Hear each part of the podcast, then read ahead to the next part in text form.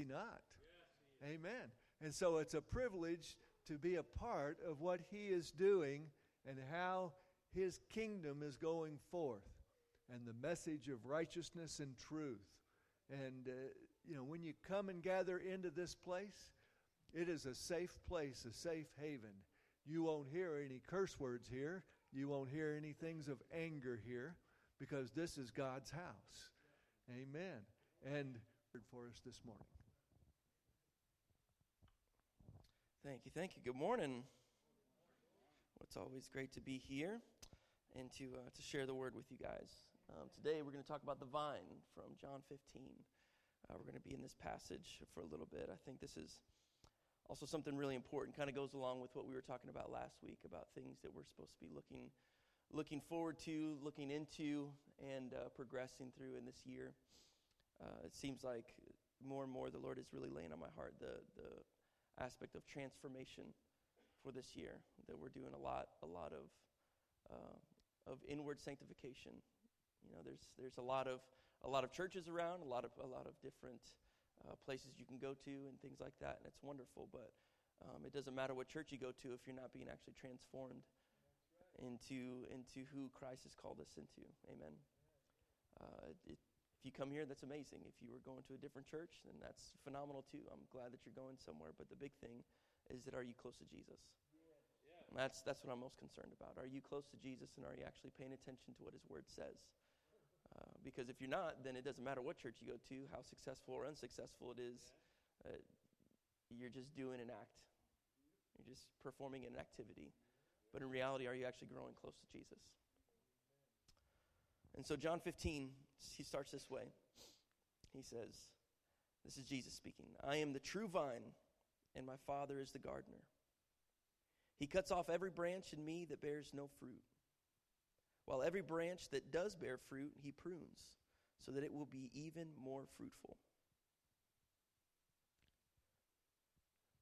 When we, when we look at this passage, I think it's been mistranslated many times, or misinterpreted rather by people thinking that if someone leaves, then they have been pruned from the flock. I think that's inaccurate. I think that's wildly inaccurate. Because he doesn't mention anything about people being pruned away from a specific group of individuals. Doesn't mention that. What's he say here? He says, he cuts off every branch in me that bears no fruit, while every branch that does bear fruit he prunes, so that it will be even more fruitful. Just because someone goes to a different location doesn't mean that they have been pruned away from the kingdom. Just because someone's disagreeing with you, or maybe your, your thought process on how ministry should go, maybe they, they don't go along with some of the uh, some of the same thoughts that you have in your own house. Maybe it could be that you disagree on certain theology. I have lots of different friends who are part of many different denominations that they do not align exactly with the same thought process that I have regarding Scripture. But it does not mean that they're not in the kingdom.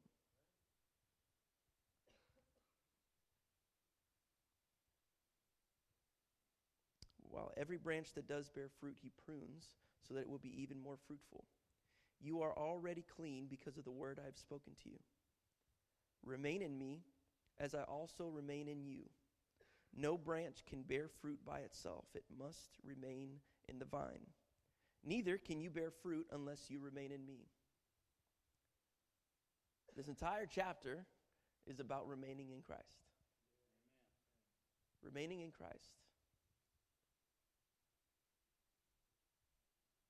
And it is not people who prune other people. It's the gardener that prunes. The gardener. He says that God, his Father, that God is the one who prunes us. So that as we remain in Christ, then there's going to be some work that happens inside of us. Because as we read scripture, as we start to as we actually pray, as we remember what God is doing inside of our lives, we'll start to see that there are some things in us that may need to get pruned away. And part of the pruning process is also not just removing dead things, it's actually removing some of what is actually growing, some of the stuff that could look healthy. But the issue is that some of those little bitty sprouts, maybe, will be taken away from the whole of the plant. And so sometimes you have to remove little things that may seem like it's good, but in reality, it's not fruitful for the overall goal of what God is wanting to do inside of your heart. I think it's uh, Myles Munroe, I think that says, a good thing's not always a right thing, but a right thing's always a good thing. So, in the pruning process, sometimes the Lord will ask you to remove certain things in your life so that you can get a greater image of who God is and what He's wanting to do in you. A good thing's not always the right thing, but the right thing is always a good thing.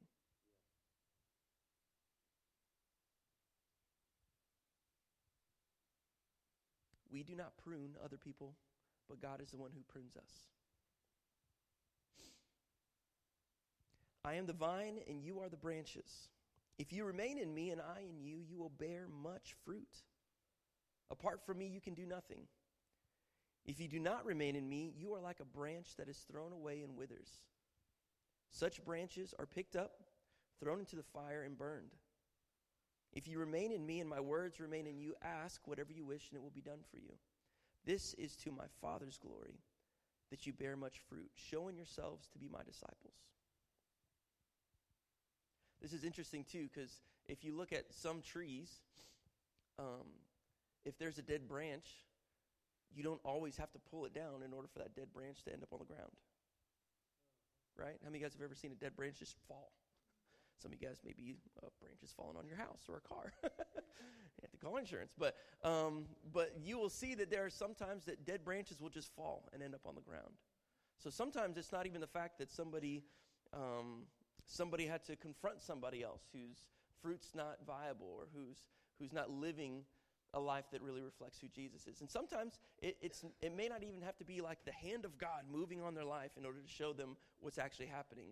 What actually happens is that their own decisions and behaviors and the process that they live by, it actually causes them to live in a place that, that emanates death as far as the difference between life in Christ and death in the world. And so the consequences of sin, remember, sin is missing the mark.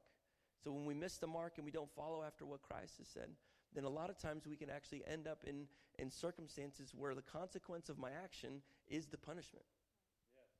It's not that God is making bad things happen. It's that I made a dumb decision, and because I made a dumb decision, I'm now suffering the consequences of that dumb decision. It doesn't have to be God is against me. No, I just, I was an idiot. I did something dumb. and that's the process. And whenever you see a dead branch on the ground, you don't just leave it there in your yard. You pick it up, right? You discard of it. At my brother-in-law's house, when we go over and hang out, he he does a lot of yard. They have a, a nice little plot of land, and and when he goes to clean off a lot of the stuff, he takes all the dead branches and he puts it in a real big pile. We call that pile the burn pile. Put that in there, and then guess what we do? We get to go over there, and when it gets really cool, we go and we light that sucker up. it's really fun. It gets real hot, and then it's done. Then you know what happens the next year? You gather some more of those dead sticks and those things that have fallen, you put it in a burn pile. The consequence of the stick on the ground is that it provides heat now for us to be able to go out and have some fun, maybe cook some s'mores or something like that. So sometimes when we end up in the consequence of our own actions, those dead things in our lives start to become more, more and more evident, and it will collect. And then we have to do something with it. And a lot of times, it's to clean up all the things in our life, put them in a pile, and then there's a refining process. A lot of times, this refining process is not enjoyable, but it's extremely beneficial. Extremely beneficial. I'm not even talking about the the uh, the etern- I'm not even talking about eternity as far as the fact of us after we pass away and going into that whole imagery. What I'm talking about is the life that we get are living right now. When you pass through fire, when you go through a refinement process, when you're actually going through processes of having to to die to yourself. We talked about that a lot last week, right? You need to die to yourself, die to your flesh, die to those things, and pick up your cross.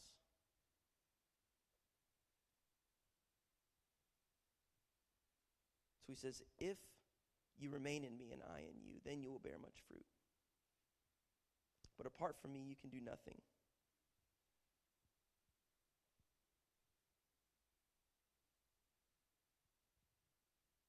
11 verse 8 he says to this this is to my father's glory that you bear much fruit showing yourselves to be my disciples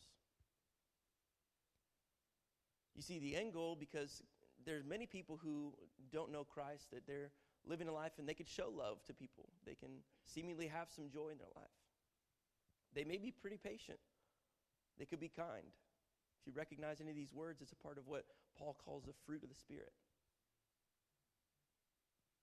This process is love, joy, peace, patience, kindness, goodness, faithfulness, gentleness, and self control. All these things should actually be a part of our lives as we are living in Christ. They should actually show.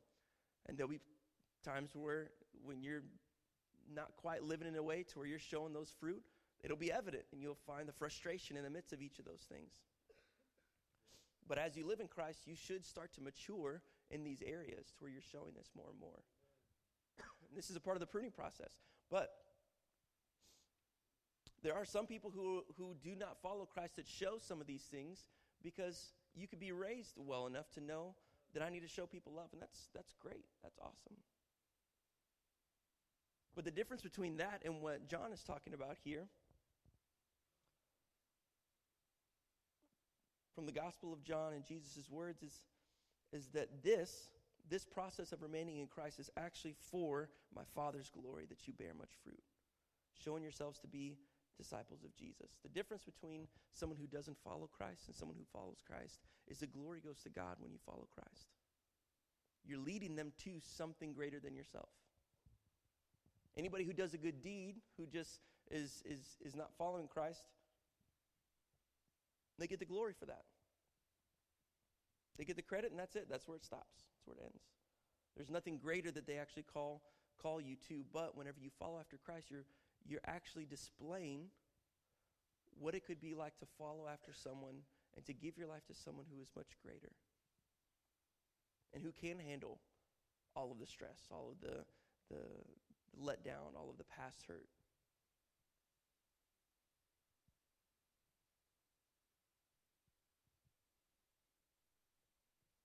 you could bear much fruit. Just like when, when we read out of, uh, out of Paul's letter to the Galatians when he said that people who heard about his testimony, they, had, they hadn't even seen him. They heard about the good deeds that Paul had done from his past life. They, they knew his testimony of, of him persecuting Christians and throwing different people in jail and, and just being a, a tyrant and then hearing that he came to know Jesus and that the things that he's doing now is equipping and building people up for the kingdom of God. They heard they just heard the testimony. They read about that. They didn't even have to see Paul. And they gave glory because of the testimony of Paul. They gave glory to God because of his testimony. When you are able to live a life that, that shows forth fruit of the Spirit, fruit that you're actually spending time with Jesus, then you will find that that you are showing yourselves to be disciples of Christ and leading people into following after someone who is greater than just yourself. I, I, have a, I have a staff at the college. I work at the college as a director of a program, and, and I'm not a perfect director. I'm not the perfect boss. There are times I make mistakes and, and having to navigate around different work relationships and see how some people act and react to certain things and, and I don't always make the right decisions, so I'm not the perfect leader to have to follow after. But I can point you to the one that I'm following and trying to be more like, and that's a great one to follow after. There's only so far we can go with, with our own limitations as well. You can look in the corporate world and you can see people who have been, been leading things for, for, uh, for many, many years that are, are entering uh, closer into the retirement years and you ask them to do something that is extremely technological that they have not been used to, and it's very difficult. Their capacity is limited in that stance because they don't quite know how to navigate around some of those things. Some of them are very great, and that's what their hand has been in for a long time, and they've moved with the midst of that. But there's some people that they, they cannot operate in that capacity. And so their leadership in that way and knowing how to structure certain things is very limited because they don't know the capabilities, they don't know the direction it can go in, they don't know certain things about that. And so it makes it a lot more difficult to lead people in that sense who are over that stuff. Does that make sense? So their capacity is limited And so this happens all throughout history. You see, this is also another process of why people enter into retirement at times, is because they kind of, um, the, the technology or the process by which the company starts to move in is a much faster pace than what they've been used to, and they don't feel like they can adequately serve in that position anymore. But the good thing about the, the God that we serve is that he has not been phased out, nor will he be phased out as times progress, as people start to redefine certain things and try to um, restructure the way that life is, the way that culture should be, the way that, that we should uh, uh, deal in education, the way that you should think about gender, the way that you should think about marriage, the way that you should think about a household, the way that you should think about every single thing that we're seeing in today's society. God has not been phased out or is too ancient to know what to do in the midst of all these things. So it's to God be the glory that we're able to follow after him, and it's not just a person that we have to follow. I don't have to rely, and this goes back into to the political statement I made last week, to where it's you don't have to rely on a president. You don't have to rely on a political figure to make the way for you for what has to happen because God can make a way where there seems to be no way. This is why I got very frustrated at, at, at, the election era because there were so many people that put all their eggs in the basket to where all they wanted to talk about was Trump. And they didn't talk about the things that were actually happening in their own hometown. They weren't dealing with anything that was actually happening around there uh, or, or, ministering out or, or, taking care of people's needs who are right there. They're just very hell bent on telling people about what Trump was going to do for everybody and why the, the election was, was rigged and stolen. We can be very opinionated about certain things. I can feel the tension in the room. Breathe, you're okay. There, there are things that we concern ourselves with a lot because we have access to, to TV, we have access to the internet, we have access to a lot of things, but we don't do anything about what's actually happening here.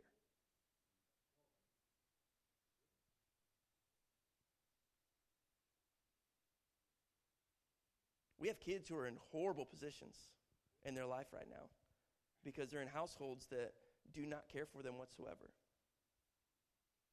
We have people who are addicted to everything in the kitchen sink because they feel like there's no hope or there's no no uh, uh, yeah, there, there, there's no, no satisfaction in life, that they can't be satisfied by anything, so they seek and seek and seek after something that could give them temporary satisfaction. What are we doing about this? We have people we pass by in Walmart day after day when you go there. You go to a grocery store and you pass by these people, you see that someone's someone struggling, you can see, you can feel if you're if you're worshiping Jesus and you're really following after him, then you actually will find that you'll have compassion for people that you may not have ever had compassion for. And that will prick your heart and it will cause you to have to like almost seek them out because you see that they're dealing with something and it's not that you have to give them all the money that you have, but you have something just like what what uh what Peter told told the man who was at the uh, at the gates who was asking for alms. He was asking for money. He was a beggar. And they said, Hey, silver and gold I don't have, but what I do have, I will give you. Amen. Prayed for the man. He got up and walked. That's crazy. That's wild. And I'm not saying every time you go to pray for someone who's crippled, they're going to get up and walk. But I'm saying, can you just pray for them? Just because you're not certain if they're going to get up and, and, go and do anything, or, or that every single person that you're going to pray for who's hurt is going to get healed, doesn't mean you don't pray at all. Where's your faith? Okay, I'm going to scoot back over here and start reading some more.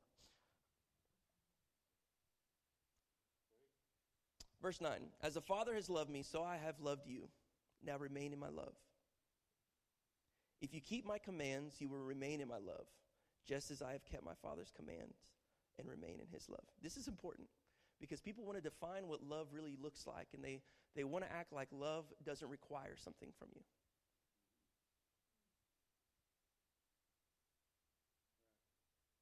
Now, his love is given freely to all people.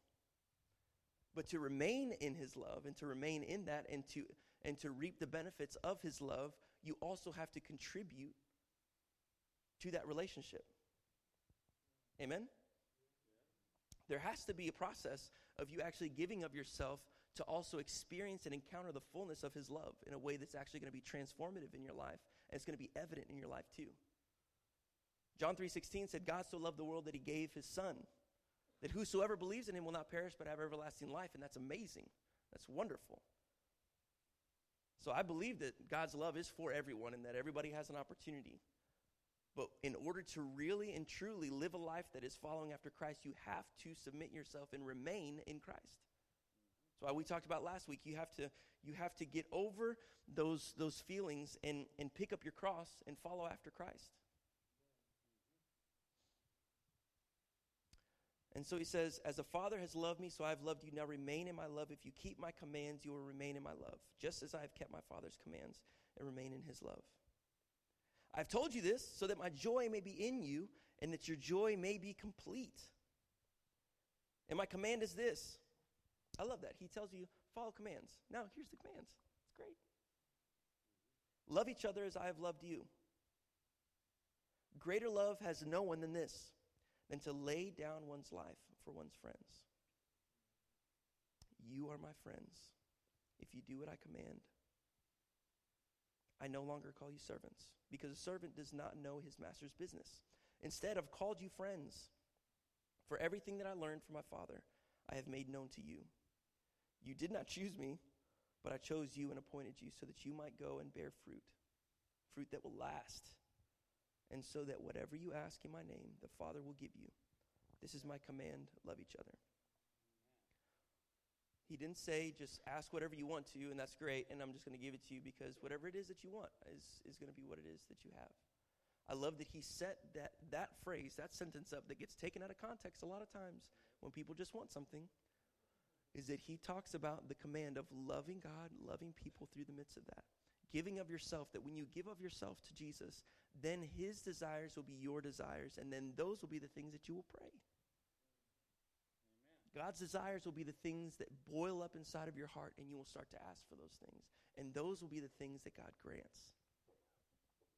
He will provide for you, and He'll do the things, and He'll even bless you in ways that you um, couldn't even think of or imagine. But at the same time, there have been many people who have gone through horrible, horrible things that they're still in line with what God is calling them into.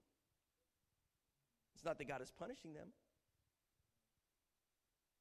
So that's the beef I have with prosperity gospel is that prosperity gospel says that everybody should be rich. That's false. Paul says, I know what it's like to be with nothing and know what it's like to be with everything. He knew what it's like to follow after Christ and not have anything, be beaten, be thrown in jail, be thrown in prison. He was still following after Jesus. That doesn't sound like prosperity. Living in jail, being caught up, having to deal with these things, whipped. That's not prosperity, but it is. When prosperity is only financial, then you will be very, very short sighted and you will miss the mark on much of what God is actually wanting to do in you, through you, and around you. When your idea of prosperity is only financial, then you will worship at the feet of the dollar bill. But when you realize that prosperity comes from a full life and full relationship with Jesus Christ, you'll find that you are much richer than the most wealthy businessman or woman that there could ever be. I want to turn to one more, one more passage, and then I want to move into uh, partaking of communion this morning. Hebrews 11:1. 1. Now faith is the confidence in what we hope for and the assurance about what we do not see. I believe it's the New King James that says faith is a substance of things hoped for, the evidence of things unseen.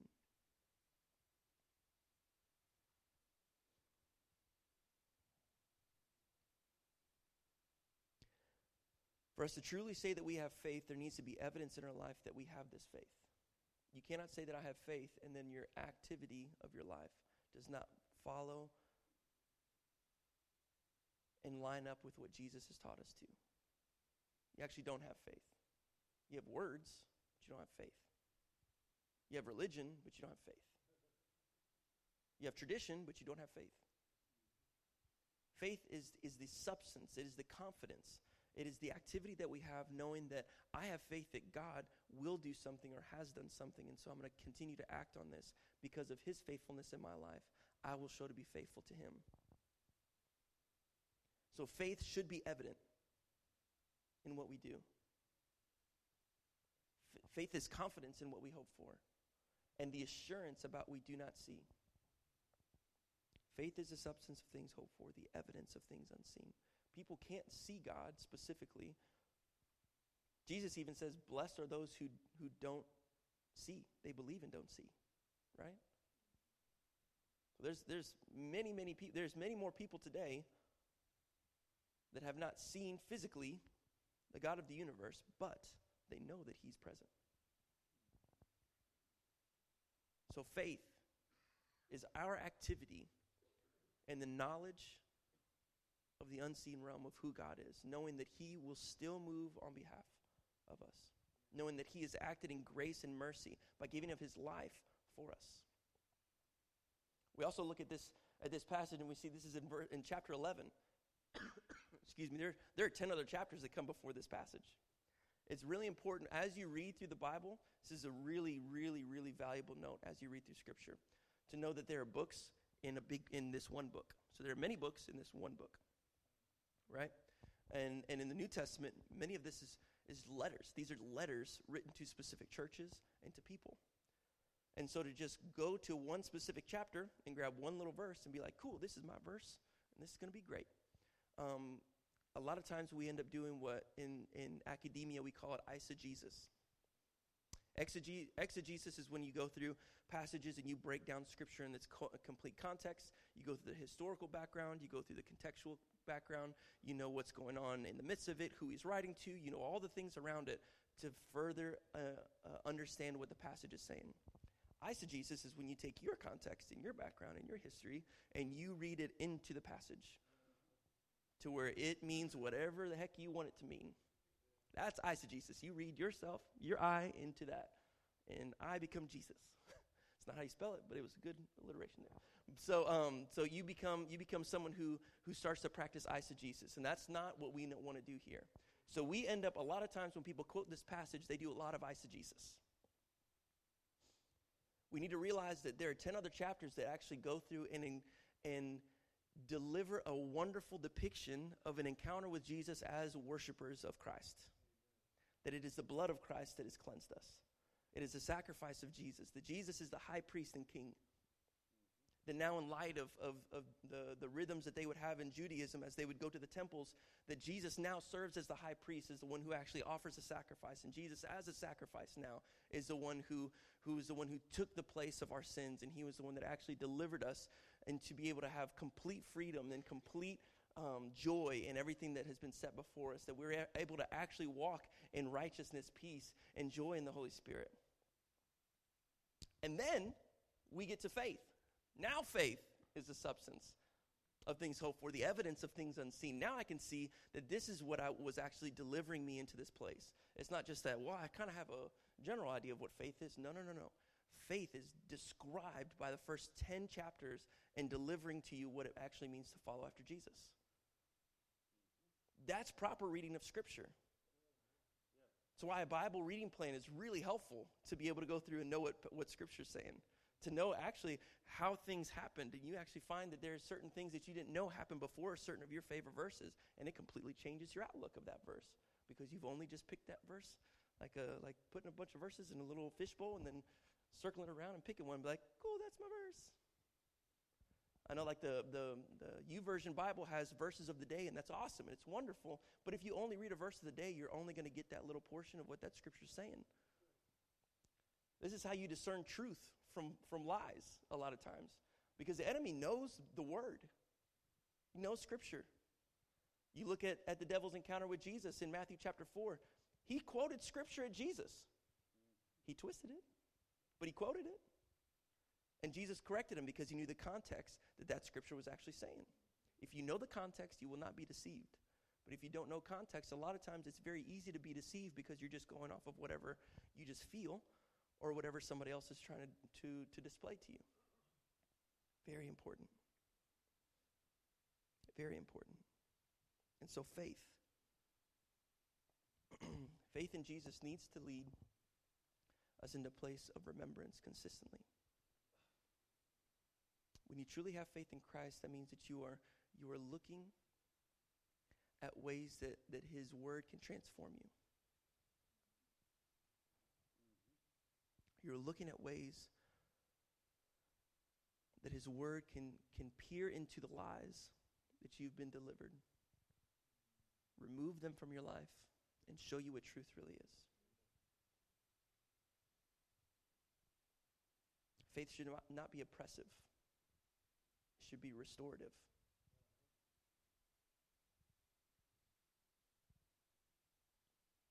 Faith is not condemning, it's convicting. There is therefore no condemnation for those who are in Christ Jesus. There's no condemnation. There should not be condemnation in the way that you approach this. But you will be uncomfortable because conviction is not comfortable.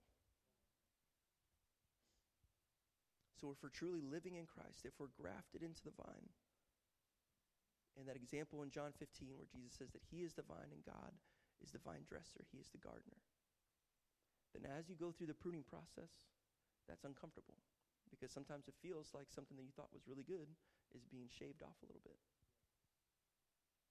But that's to give life to other areas so that you can truly shine in the way that you need to. You can grow, you can stretch, you can produce the fruit that you need. The branch that you have can actually bear the weight of the fruit that God is going to provide in your life. Today marks the, the last day, the 21st day of our 21 days of communion. For those of you guys who have been participating in that. I pray that's been a, a, a very enjoyable time with you and your family. I encourage you to continue to do, to do that with your family throughout the year. I'm not going to give a specific challenge that we have to do it another 21 days, but I, I want to challenge you to do that more consistently with your family. There's never anything bad with remembering what Christ did by breaking his body and, and spilling his blood for us. It's important and valuable for us to be able to gather together and to remember this. This is actually what the first century church was doing. Every time they gathered, they would gather around what you call the Eucharist. They would gather around this process of breaking bread with one another, of partaking in communion and remembering what Christ did. And that was the forefront, that was the center of what they would do. And they would have other opportunities where they would go through and teach, but they would constantly, every week, they would gather together and they would break bread.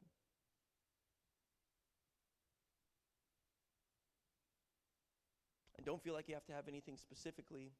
Uh, the word for bread in the New Testament, and especially when you look through um, through early church literature, doesn't mean unleavened or leavened bread. Um, that was only used in the Passover meal and the way that they would partake in Passover. It was just bread. The Greek word is bread. There, there's, this, there's another word that's in the Greek that's unleavened bread, and that's very specific. but this word is not leavened or unleavened, it's just bread. Also, when, when talking about the cup, there's some people that get really twisted up thinking it has to be wine or it has to be grape juice. It just says the cup or the fruit of the vine. Doesn't say one or the other, doesn't say one thing or another. Whatever it is that the conviction is in your heart about partaking in, in the cup, it's the, it's the act and the process of remembering. We're not pouring massive cups or we're not pouring a fifth of something to partake in. This is a, this is a remembrance and we're to, we're to partake in this in a holy manner. So when you eat the bread, when you drink the cup, it could be grape juice, it could be Kool Aid. Pastor Kim was telling me earlier today that they didn't have any juice one time when he was pastoring, and so he went next door and grabbed some Kool Aid. There we go, they had communion. Praise God, they walked through the process of remembering what Jesus did on the cross. If we get twisted up with the little things here and there, then we're going to miss the mark on what we were actually doing in the midst of this gathering. We're here to remember what Jesus did. And if you take this with, with the seriousness that we're called to, then you will start to find out that there will be transformation that will happen in you as you remember the gravity of the sacrifice that Jesus made on the cross. And if we partake in the things that we do with one another in our gathering places where we're not nitpicking little things here and there about people's lives and that we're not doing these things, it's going to be a lot easier for us to be able to live with one another and to operate in the way that God has called us to.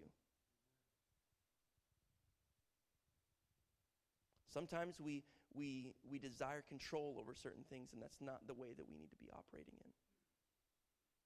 We need to be led by the Holy Spirit. And to know what the Holy Spirit is saying, we have to know what the Bible says, because that's where truth is found.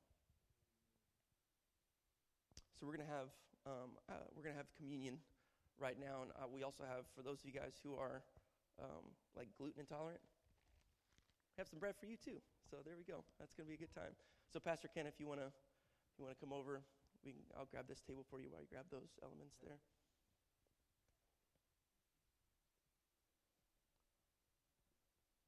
And what we're going to do, um, I really love the uh, the activity. I, I, I, did this. I told some of you guys earlier. Um, whenever I was, Sean, you can go ahead and go up there. That'd be good too. Get some some nice background tunes there. Um, whenever I was in Pennsylvania uh, earlier this year, I was I was there with one of my buddies. He has a church um, out in Pennsylvania, and, and they had a, a night of communion. And what they did was they actually broke bread instead of just having little crackers, little wafers. I love that process as you look and you see the bread that's pulled and that's ripped away from, from the actual piece. And so um, we're going to do some of that this morning. We're going to have, have some of these guys, you're going to have the process of being able to break the bread as you go up to the thing. You can break a little piece. You don't have to break a huge piece. We're not over here eating a meal, just breaking a little piece. So as you guys come up, you'll break a little piece, and then you'll be able to take that. So the ones who can't have gluten, we have some nice stuff over here for you. You guys move this way. We're going to come through the middle aisle, and then you grab your stuff and you go to your seats on the outer aisle. So you guys can stand up if you would. And then come to the front. You grab a, there's a little cup, and then there's a, a piece of the bread that you can grab. So just grab a little piece. You can make your way forward. You guys can start start coming forward. Come through the middle aisle and then exit outside.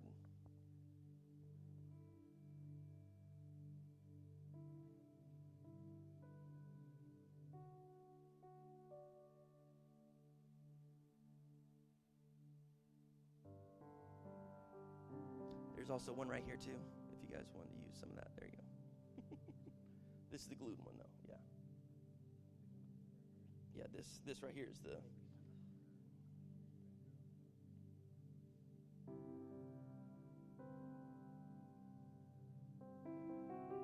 yeah, if you don't have a gluten intolerance, you can be in either line. That's totally fine.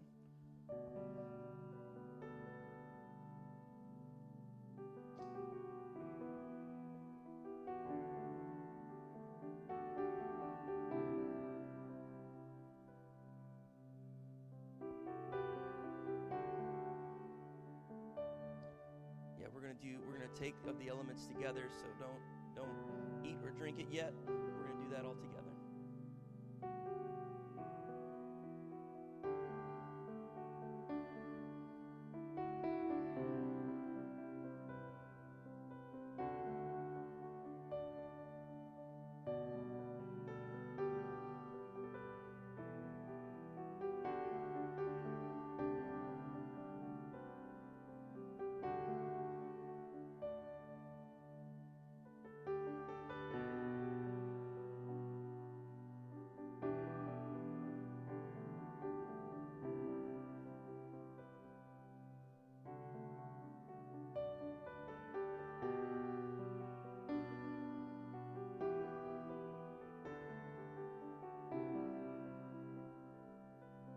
Guys are in the back, you guys can come and grab grab your stuff as well.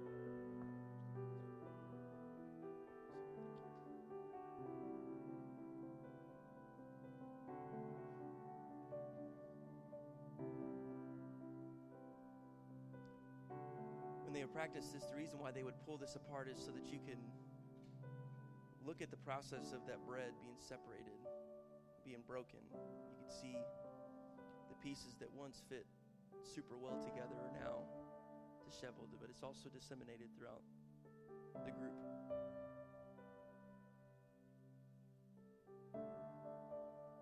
Knowing that Jesus' body was broken, but it wasn't just broken for the sake of display was broken for each and every one of us to encounter life in a way that we would not have been able to encounter without knowing Him.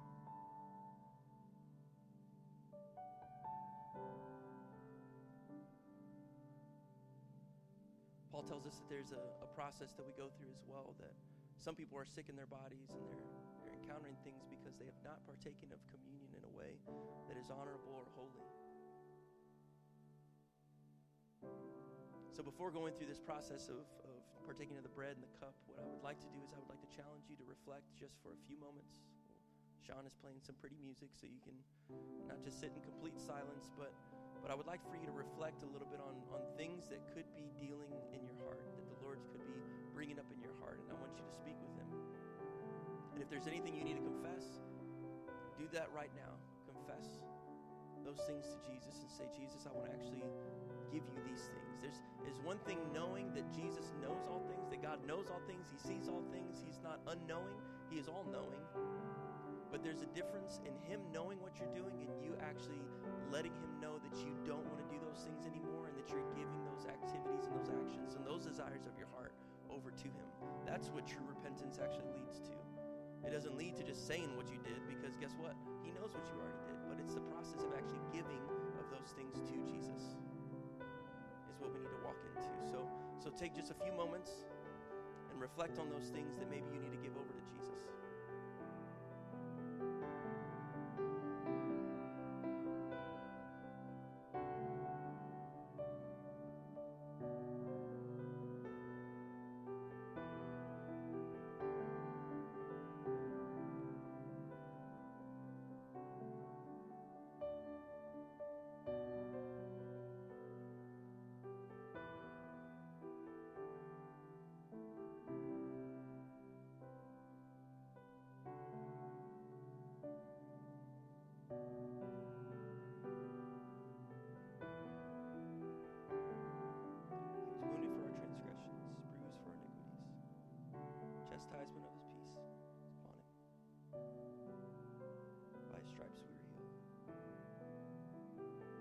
Thank you, Jesus, for your body that was broken for us. Lord, taking the punishment that we so deserve by missing the mark on holiness and righteousness, living a life that is supposed to be reflective of, of your glory. Thank you, thank you, thank you, thank you for your grace and mercy in the midst of those things.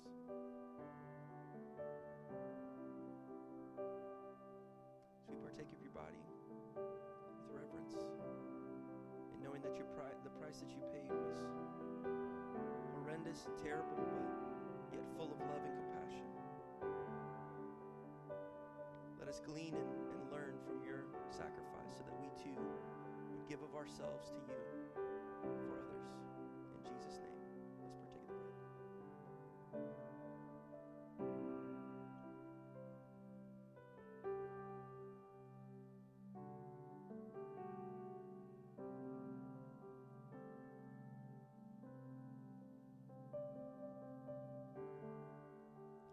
God, for the cup, for your blood that was spilled for our sins.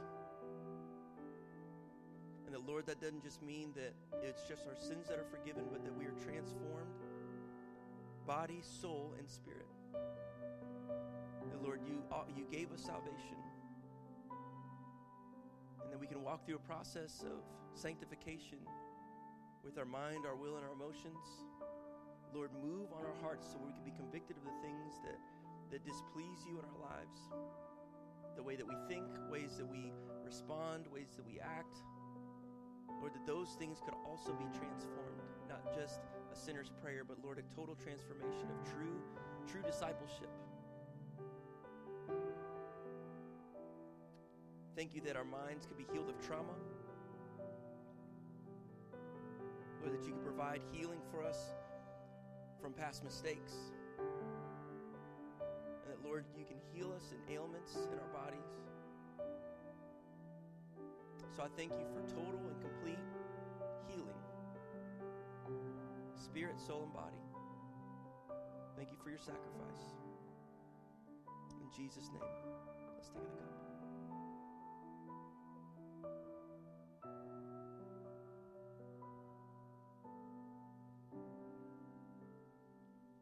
A wonderful privilege to gather together and to partake of the cup and the bread.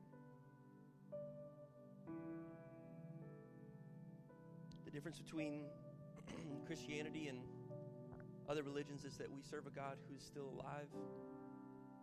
Our Savior is not one who just was a martyr, but he actually lived a life. He died and then he rose from the grave, showing us a beautiful representation of what it's like to live as a human in full submission to God. While he was fully God, able to take the penalty and the price of our sins so that we can have salvation. I pray that you guys do this more. I pray that you, you have a, a high reverence for partaking of the bread and the cup. Each night, Danielle and I ended communion by saying the Lord's Prayer, and I'd, I'd like to do that with you guys this morning as well, Father who's in heaven, hallowed be your name. Your kingdom come, your will be done on earth as it is in heaven. Give us this day our daily bread. Forgive us our trespasses as we forgive those who trespass against us. Lead me not into temptation, but deliver me from evil. For yours is the kingdom, the power, and the glory forever and ever. Amen. I think that's a wonderful way to pray the same way that Jesus taught us how to pray. Amen. A lot of good stuff in there. A lot of good stuff in that prayer to think about. Will you guys have a wonderful and marvelous Sunday morning, Sunday afternoon? Go eat with somebody, go hang out, introduce yourself to somebody if you haven't uh, seen somebody yet. We'll see you guys Wednesday as long as weather is permitting. If not, then I'll also kind of be happy because I'll be off work, but sad I won't see you. Um, you have a great rest of your week, though, and we'll see you guys on Sunday.